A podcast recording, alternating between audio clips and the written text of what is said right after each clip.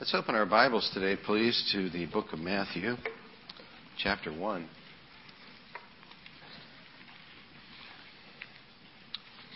Whenever Jesus came into this world, a lot of people were waiting on him to come. And as they were waiting on him to come, they were putting together the pieces, uh, the Old Testament pieces. And uh, what I'd like to do is read a few verses from Matthew 1, which is one of those passages that you and I flip over all the time whenever we come to them, the genealogies. But they were very important to Jewish people, um, especially related to the coming of the Messiah. And since Matthew is the gospel of the Jews, uh, that's his thrust. His thrust is to show the Jews how Jesus is going to come into the world and through what, what lines he is coming. So in verse number one, we have this the book of the genealogy of Jesus Christ, the son of David, the son of Abraham. Before he lists the genealogies, he, he puts a title there. He said, Now, this is all about Jesus, this genealogy. And uh, it's about Jesus being connected to the son of David and also the son of Abraham. As I was reading through the book of Matthew, I found that the son of David is used ten times in Matthew. Uh, it's a messianic title. It's the title that people used whenever they were thinking of the Messiah. And then we go into the next verse, which is the verse that you usually stop on and flip a page. Abraham begot or fathered Isaac, and Isaac begot Jacob, and Jacob begot Judah and his brothers. It's interesting, in verse number two, we have Judah there, because that's the tribe through which Jesus would come. Now, if you look with me over in verse 16, and Jacob fathered Joseph, the husband of Mary, of whom was born Jesus, who is called Christ. Now, this verse doesn't say that Joseph fathered Jesus. Uh, this verse is different than the other verses in the genealogy. It simply says that Jacob fathered Joseph, who was the husband of Mary, of whom was born Jesus. Now, whenever the, the Jewish people were putting the puzzles together, there were a number of big pieces to the puzzle. Lots of little ones, some big ones. Uh, they were looking for a Savior who would be human and not an angel. And remember, we uh, we saw that all the way back as early as Genesis 3:15. In the fall, the Lord came against the devil and said, "Listen, uh, I'm going to create enmity between you and the woman. There's always going to be war here, and between your seed and her seed, and then, and then he says, He shall bruise your head. And so they were looking for uh, a Savior who would be human from the seed of the woman. They were also looking uh, for a Jew and not a Gentile. Because in Genesis chapter 12, remember we have there the um, what we call the Abrahamic covenant. And in the, in the crux of the Abrahamic covenant, we have this statement. Uh, God says to Abraham, I'm going to make you a great nation. I'm going to bless you. I'm going to make your name great, and you shall be a blessing. I will bless those who bless you, and I will curse those who curse you, and in you all the families of the earth will be blessed. Well, the Jewish hope of the coming Messiah uh, was a hope for the world. And so here they would took they took another big piece of the puzzle, which is uh, Genesis 12, and they put it together with uh, Genesis 3. And so there's two big pieces. And then you'll notice in verse number 2 it talks about the tribe of Judah. And in Genesis 49, remember, the scripture says, The scepter shall not depart from Judah nor a lawgiver from between his feet until Shiloh comes, and to him shall be the obedience of the people. The people knew that uh, Jesus was to be the Messiah, of course, was to be born through uh, the tribe of Judah. And these are big pieces, and these are these are things that, that, that are like foundational. And then they also knew that that this baby who was described in Isaiah 9 6 would be born of a virgin in Isaiah 7:14. You're familiar with that. A virgin shall conceive and bear a son, and you shall call his name Emmanuel, which means, of course, God with us. And then we talked a little bit in the last few weeks about the place of his birth, which is Bethlehem, Judea. And that's Micah 5 2. So these are the big pieces right here. And so whenever the uh, Hebrew scholars were studying the Old Testament, and uh, and and then as the message went out in New Testament times, uh, people would come to the genealogies which we don't like and we don't understand, and uh, they were they were one of the big proofs that Jesus Jesus of Nazareth was to be the Messiah of the world. And so we have first of all today the proof of ancestry. Uh, they wanted to see that Jesus really fitted the historical credentials of his claim. Uh, a big pursuit now in our society is Ancestry.com, right? And if you've gone there, uh, my son John has made a big study of our family roots. I was afraid of what he was going to find. You know, when you do that, you open yourself to, up to all kind of things horse stealers and traders, and, and especially my parents were into horses, my dad. And uh, he's made this giant study, and it's, it's amazing. He said he's going to write a book. He has so much material on, on our family lives. And so many people are looking at that today. It's just interesting. But to these people, it was a matter of spirituality. The Messiah had to fit a prophetic profile and, uh, and so it was imperative for the apostles of the church to be able to take this prophetic profile out and say, listen, this is the way they prove that Jesus was the Messiah. Uh, let's go back to verse 1. The book of the genealogy of Jesus Christ. The word Jesus means the Lord is salvation. That's why he was named Jesus. The Lord is salvation. Acts 4:12 says there is no other name under heaven given among men whereby we must be saved. There is only one savior and that's Jesus.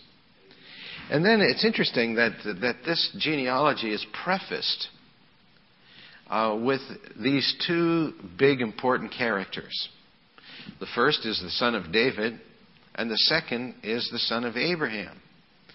Now, uh, the Abrahamic covenant and the Davidic covenant. And so this would, this would automatically stimulate the mind of the Jew because this was like something that they relied upon. This is something they believed upon. And some of them even know about these things today still. Genesis 22:18, I think we have that.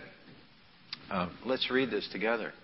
Your seed, all the nations of the earth shall be blessed because you have obeyed my voice. Now, this is in addition to Genesis 12, right here. Um, he wants to draw to these people's attention the, the Abrahamic covenant. And then he wanted also to draw to their attention this other messianic title, Son of David. And that's exactly the way it's phrased here in verse number 1. Uh, I went into my computer, I put Son of David into my Bible software, and it kicked it out. It's used ten times in the book of Matthew. Uh, the son of David. This takes me back in my thoughts to 2 Samuel chapter 7. That's a very interesting chapter of Scripture. King David had, uh, had conquered most of his foes and he was living at rest and uh, actually living in the lap of luxury. And here he says, I'm this great, I live in this great house. And he looked out and he saw God living in a tent. I want to challenge you. I seldom do this. I want to challenge you to go home today and read 2 Samuel chapter 7. Uh, David's looking around. He's looking about all the all the beauty of his own house, and he looked out, and the ark of God is in this tent. And so he's beginning to think, you know, this is just isn't right. This picture doesn't make much sense. God's dwelling a tent. I, I live in this fabulous house. And so he got this idea that he wanted to build a house for God. And so Nathan said, Hey, why don't you go do that? And later God appeared to Nathan and said, Hey, listen, slow down. I don't need a house right now. I've been doing pretty good in a tent. I've been leading the people out of, out of Egyptian bondage. Uh, I'm comfortable right now in this tent. Uh, and so what I'm going to do is I don't want David to build a house for me, but I'm going to build a house for him. And it was another kind of a house. And we have the scripture here in 2 Samuel chapter 7, verse 16. Let's read it. And your house and your kingdom shall be established forever before you. Your throne shall be established forever. The house that God wanted to build for David was a dynasty of kings. If you were to travel to Israel today and you would ask the average person over there, what's the great, who is the greatest king in Israel? They would say David. Well, God says to, to David, listen, uh, in effect, listen, you are the greatest king. You have a heart after my heart, and I'm going to do something special for you and your house, and I'm going to establish a dynasty, and your throne shall be established for how long? Forever. And so the Jewish people knew that uh, whenever the Messiah was to come, he was to be connected with the family of David. Uh, Israel was looking for a Jewish Messiah and a king. And the wise men came from the east, remember, and they said, Where is he who's born king of the Jews? He is also said, as I mentioned earlier, uh, to be born of the seed of woman. Uh, uh, let's go back to verse 16 here. And Jacob fathered Joseph, the husband of Mary, of whom was born Jesus, who is called Christ. Numbers of times in the Bible that uh, Jesus uh, or Joseph and Mary, in their engaged, espoused state, were called husband and wife. Um, uh, marriages were arranged in those days by individuals, by parents, and contracts were negotiated. And after that was accomplished, the individuals were considered married and they were called husband and wife. And so their engagement was different than ours. You know, our engagement, uh, you could like, um, you can get out of it. You can like be engaged for a while and say, hey, listen, I don't like being engaged. I don't think this thing's going to work. And uh, you can bail out with that. And all you have to do is like give the ring back or whatever it is and say, hey, listen, this thing is over. It's finished. Back in their culture, when after they, the parents had made these arrangements for this for this marriage, and they came together to be betrothed or engaged, uh, that was a binding contract, and had to, and, and and the only way you could get out of that is by a certificate of divorcement. Now, uh, they uh, they began they didn't begin to live together. The the woman lived with her parents and the, the man with his parents for a period of one year. Uh, you know, it's a good thing for people to know each other for a period of time. You know that? Because sometimes people rush into marriage and they, they say, oh man, I didn't know this person. Uh, I, I think the waiting period ought to be about six years, really. Right? That way you see every single every single flaw, every you know that way you're going into it with your eyes wide open, not closed. Well, their waiting period though was one year, and uh, and the reason why, listen to this, was to demonstrate the faithfulness of the pledge of purity concerning the bride. Now, if she was found to be with child in that period, she obviously had committed an, uh, an infraction uh, and would be involved in an unfaithful sexual relationship. Therefore, the marriage would be annulled. If, however, the one year waiting period demonstrated the purity of the bride, the husband would go to the house of the bride's parents and in a grand processional march lead his bride back to his home. There they would begin their life together, husband and wife, and consummate their marriage. Now, this, whenever we open to the Christmas story, uh, they were living in this one year waiting period. And they were known, as, as we'll see in a minute, Uh, they were known as husband and wife, not only on earth, but in heaven.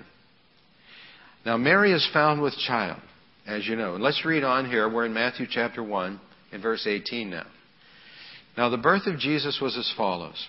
After his mother Mary was betrothed to Joseph, before they came together, remember it was this waiting period, they had not consummated their, their vows, and she was found with child of the Holy Spirit. Now remember, this is Matthew talking here. He's giving us an inspired, accurate report. Then Joseph, her husband, again Matthew. Joseph, her husband, they were just engaged. They hadn't gotten through the waiting period, but they were known as husband and wife. Now, Joseph, her husband, being a just man and not wanting to make her a public example, was minded to put her away secretly or privately. Uh, he, he said, Listen, evidently, uh, this is not what I bargained for. Uh, I, I thought she was a virtuous person. Therefore, I, uh, I was engaged to her. And so now I found out that this is not the case. And so therefore, I'm going to divorce her. But I'm going to do it privately. I'm not going to make a big event out of it. I, want to, I just want to protect her in this way. And while he began to think, think about all of these things, uh, you'll see here that he needed angelic intervention. Behold, an angel of the Lord appeared to him in a dream, saying, Joseph, now I want you to notice this. Joseph, what's the next couple words? Son of what? David. The angel used that term also messianic title.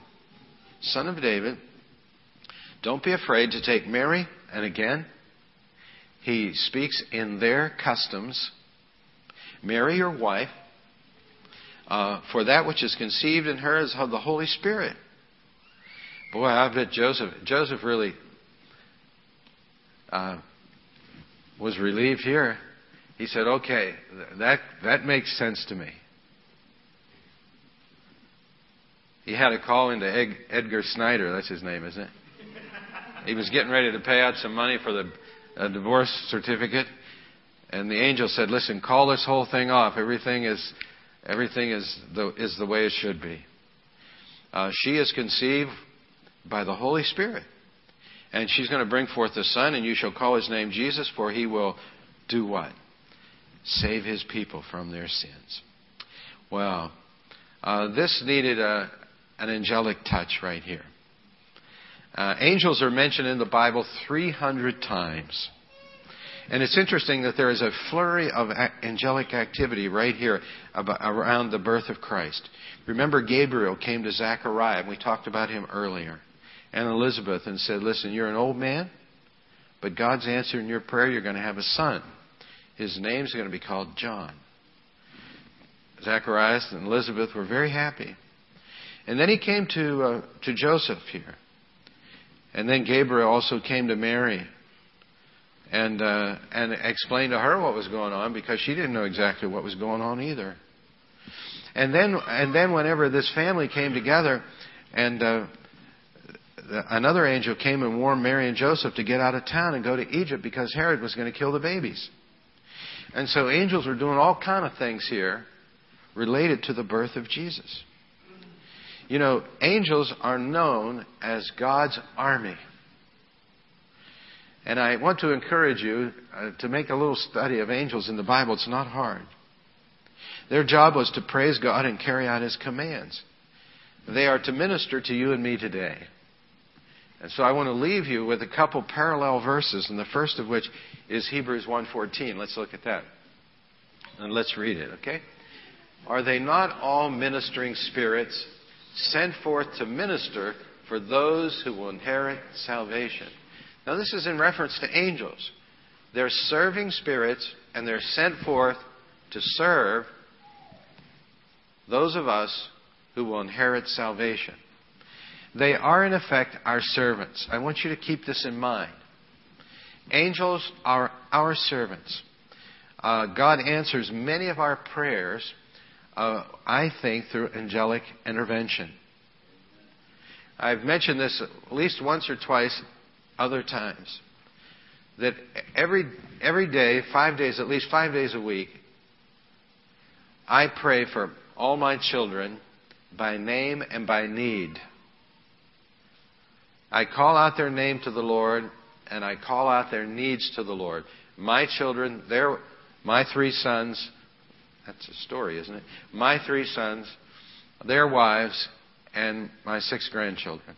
I call their name out before the Lord every day, and I ask, I ask the Lord to send them angels to protect them, to guard them, to guide them, to instruct them. I do that almost every day. Uh, because that's what this verse says.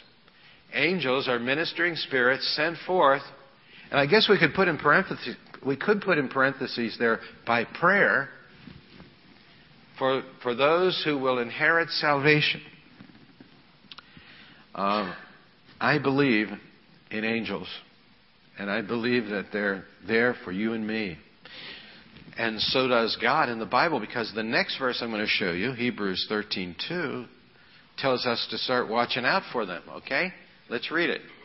Don't forget to show hospitality to strangers. For some who have done this have entertained angels without realizing. Be on the lookout. Be on the lookout. I want you to be angelic conscious. You know, years ago we kind of coined the phrase soul conscious. Be soul conscious. Whenever you talk to somebody and you're talking about all your the things that you're talking about, look beyond that. Look at their soul. Be soul conscious. Realizing that, that God brings you into an environment with them uh, to touch their soul. I, well, I want you to be angelic, angel conscious as well. And so here we have these angels.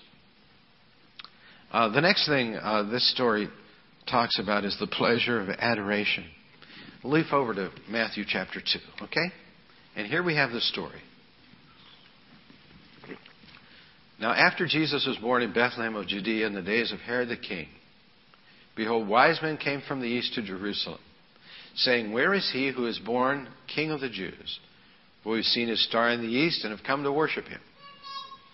Now, this is the story that happened, we think, several years later, after the manger scene.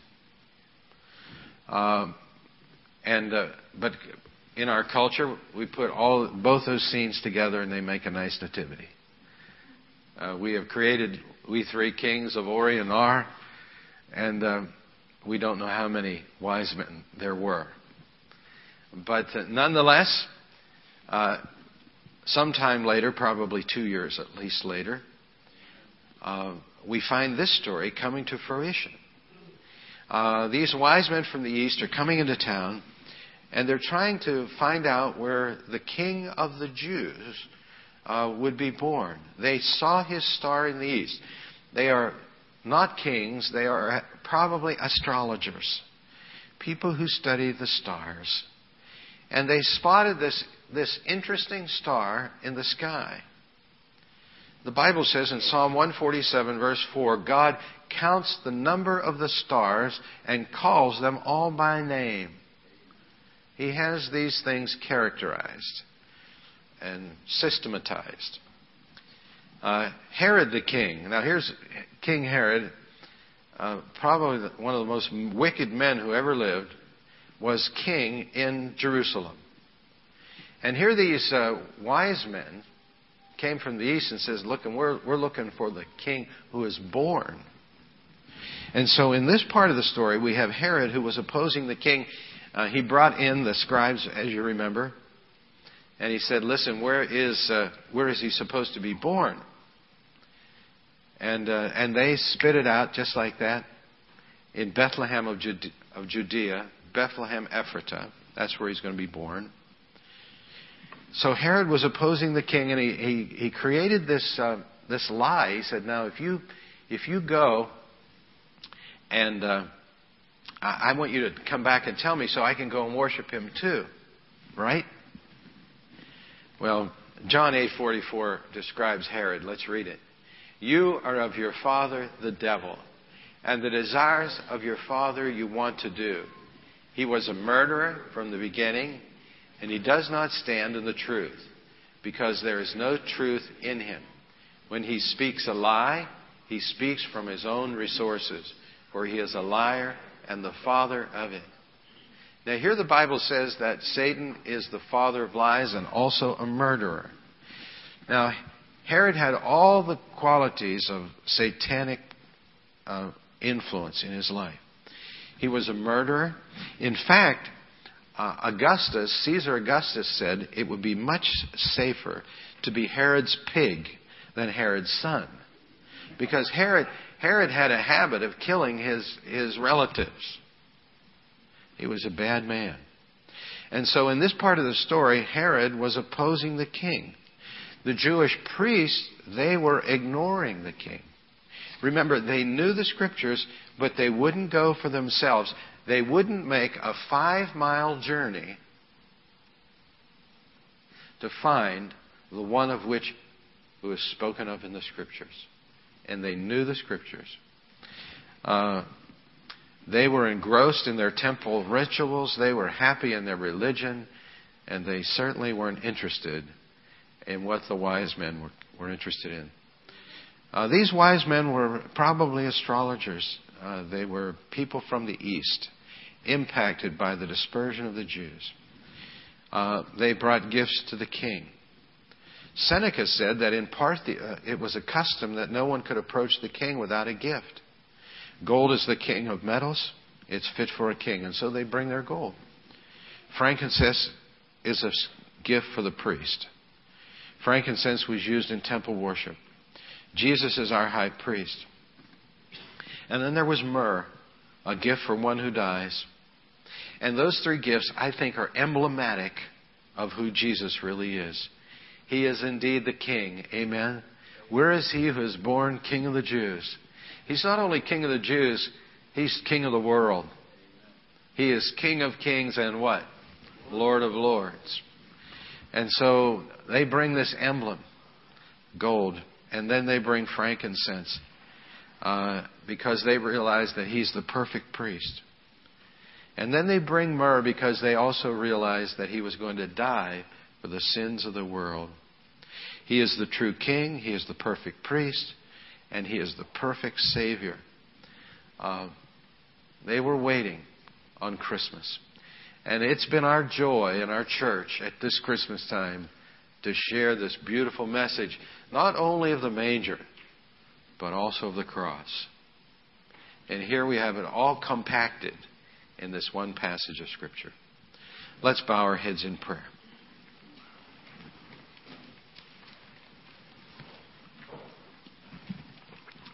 I am always challenged when I see what the wise men brought to Jesus. They brought their gold, that speaks to me of the best of our life. I wish so many times that I had more to give to God. I wish that I could have another lifetime at least to give to God. I wish that after this lifetime was over that God would give me one more on earth. I know that won't happen, but it's an interesting, challenging thought to me. And I, I'm motivated in this life to give every every ounce of my energy, every ounce of my resources, every ounce of my of my worship. Those those things energize me. They motivate me because because he is worthy to receive glory and honor and power. For he created all things, and by his will they exist and were created. He is the worthy one. I want to encourage you on this last Sunday of this year uh, to purpose in this new year to give God the very best of your life. You know, we're pretty good at holding back. Let's, let's start being good at giving forth, rendering back to God what He's given to us His, our time, our talent, our treasure, everything He's provided for us. Dear Lord, we thank you for your word, and it's so inspirational to us, so motivational. We pray that you'll apply these words to our heart today in Jesus' name. Amen. Let's stand together as we sing.